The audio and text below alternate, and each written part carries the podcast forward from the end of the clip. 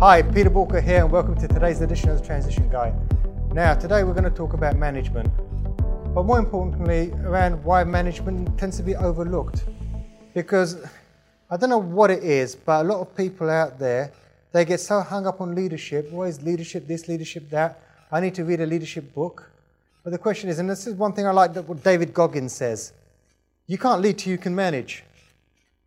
And you've done quite a lot of work around management, haven't you? And you've got a term for sort of management. What do you call it? Well, people quite often see it as leadership's little brother.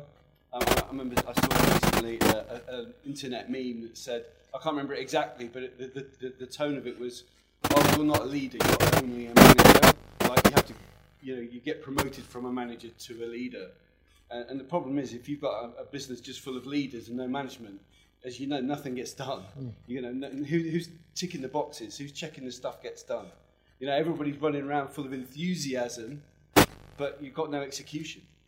So management is, is so overlooked, and, and like just get a KPI, get one number. Why do you think that is, though? Why do you think that management is that overlooked? Because it's kind of seen as boring. It's kind of seen as not as cool, and, and actually, a lot of people don't don't understand it. They don't really.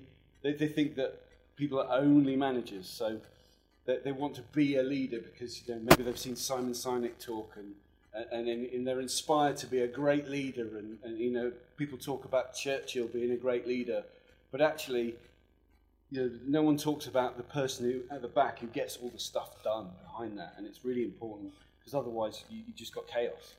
So we're talking about an absence of systems here one of the greatest things when I was working in McDonald's was McDonald's was probably one of the greatest systems in the world. I mean, literally, that was the first turnkey business out there. And McDonald's runs everything on systems system first, person second. Mm. When it, if, it, if something's not working, we look at the system first, just to make sure there's not a problem with the system before we look at the person. But a lot of these, a lot of these businesses, does, they, don't, they do not have these systems in place. So if I was an MD, I'm thinking, okay, well, what you're saying is making sense I need to have a system in place, but I don't want to put the system in place. How do you overcome that? Well, I think it's good to have somebody from outside come in and start asking those hard questions about how things get done. I remember sitting in the boardroom of a construction firm last year and um, actually really process driven MD.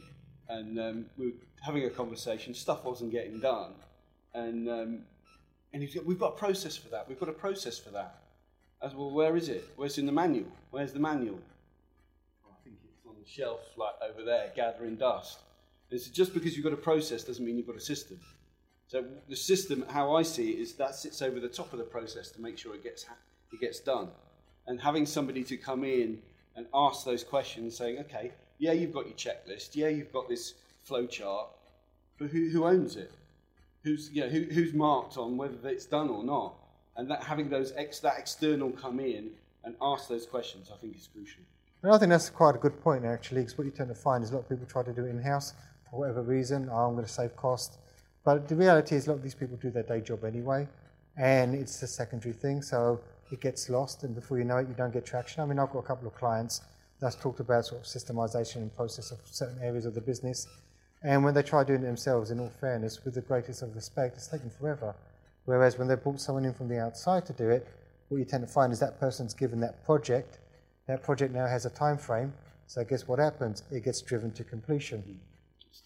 And because you're paying that external person to do that, what tends to happen? You tend to value it a lot more because actually that's an investment you made in your business. It's an investment that you don't want to see actually sort of go to waste, so you're more likely to do it. So I think there's some really good points there around systemization and process. And really, if you can have all the process in the world, if you don't have the system to ride that process and actually follow it, then your process is as good as dead. So if you're looking to process your business, systemize it, etc., you want to have more conversations, head over to bookwood.com, get in touch. But remember this, at the end of the day, outside help is always good. So you can always get yourself that right consultant that all they do day in, day out is make sure that they create the systems that you can then be tailored to your business, that you can follow, get the accountability in place, get the managers doing the managing so that you can do the strategy and grow the business. Jeff, thank you very much for your time. It's been a pleasure. Thank you. Always remember this failing to learn is learning to fail, and failing to act is damn stupid. Thank you.